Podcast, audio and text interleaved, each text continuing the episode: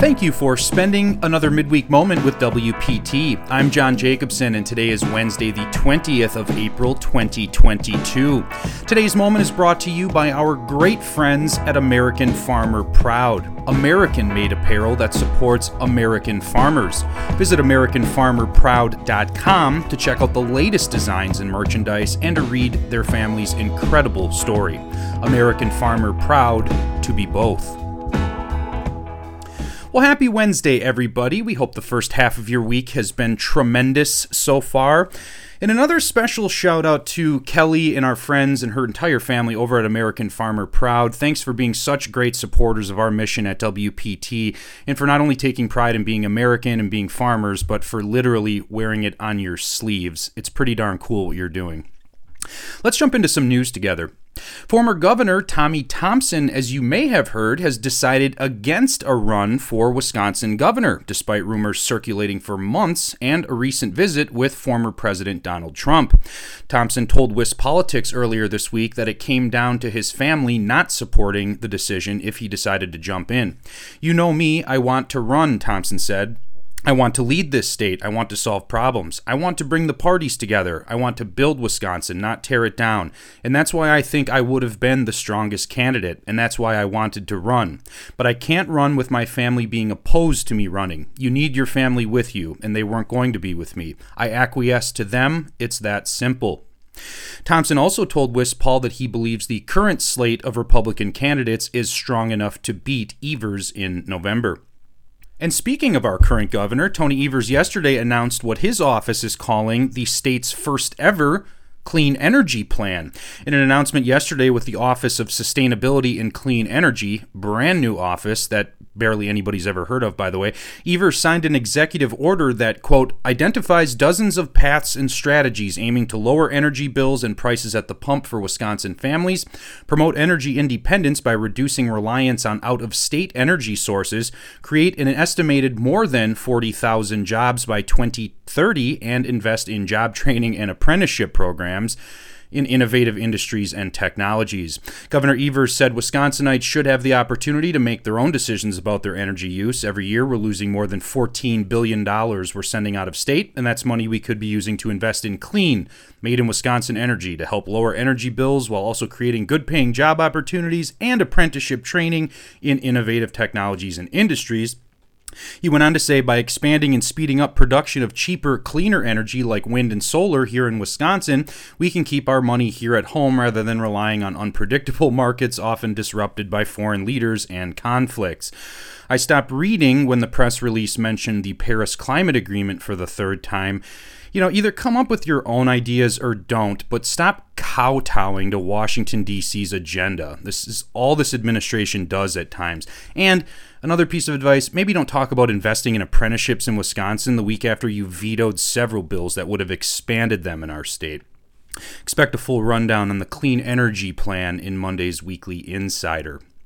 And how about some more friction? And not in the same way that I just kind of had friction in my voice there. The Wisconsin DOT yesterday said a report by UW Madison's Traffic Operations and Safety Lab found the use of liquid brine in winter highway maintenance cleared Wisconsin highways faster, provided better friction on roadways, and reduced overall salt usage.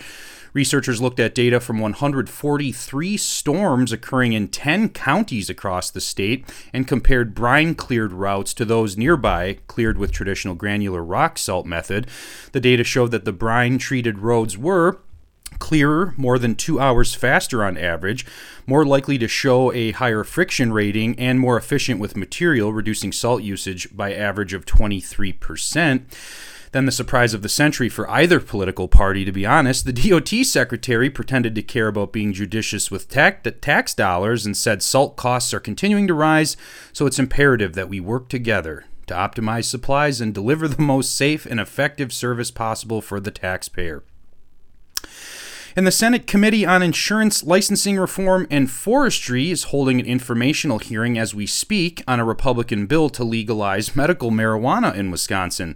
Several Democratic lawmakers are expected to testify against the bill, and the bill wouldn't legalize all types of marijuana for everybody everywhere in Wisconsin. It would be in certain forms, it would have to be provided by a doctor.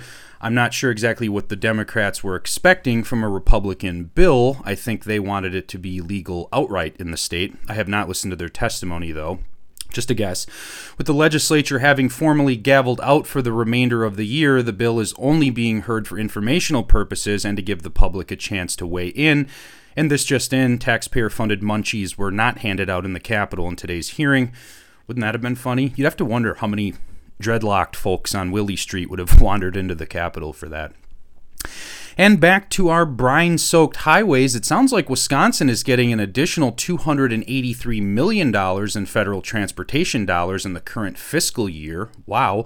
WIS DOT would like to put 123.6 million towards rehabbing some of the state's highways, according to a letter they submitted to the Joint Committee on Finance. Additionally, DOT would like to put about 83 million into a local transportation facility fund and allocate 60 million for local bridge assistance.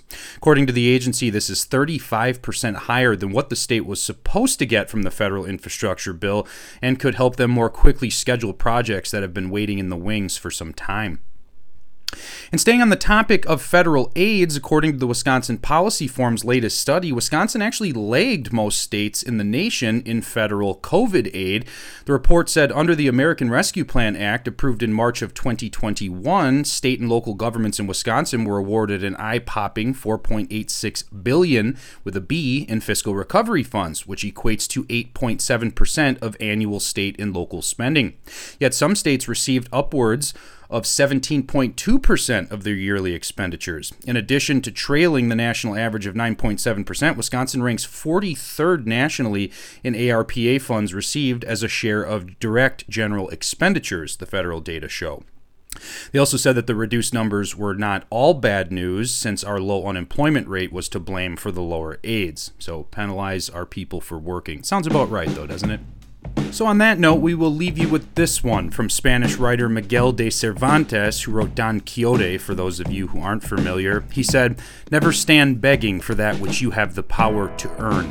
We hope you have a great rest of your week. As always, thanks for listening. Wisconsin Property Taxpayers Inc. is a nonpartisan membership organization consisting of thousands of small business, farm, and homeowner members in every corner of the state. Founded in 1985, the organization is committed to providing its members with up to date information, legislative advocacy, and exclusive cost saving benefits. Find out more at WPTOnline.org.